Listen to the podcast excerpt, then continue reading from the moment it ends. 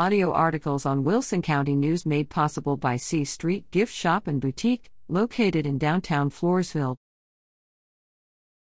Wyatt Hoover takes first at Meet of Champions. On May 15, Poth's Wyatt Hoover competed in the Meet of Champions at Antonian High School.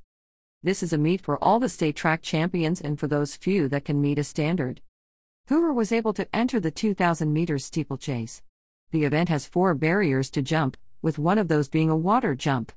He had never run this race before. He was able to finish first. His time was 6 13.06.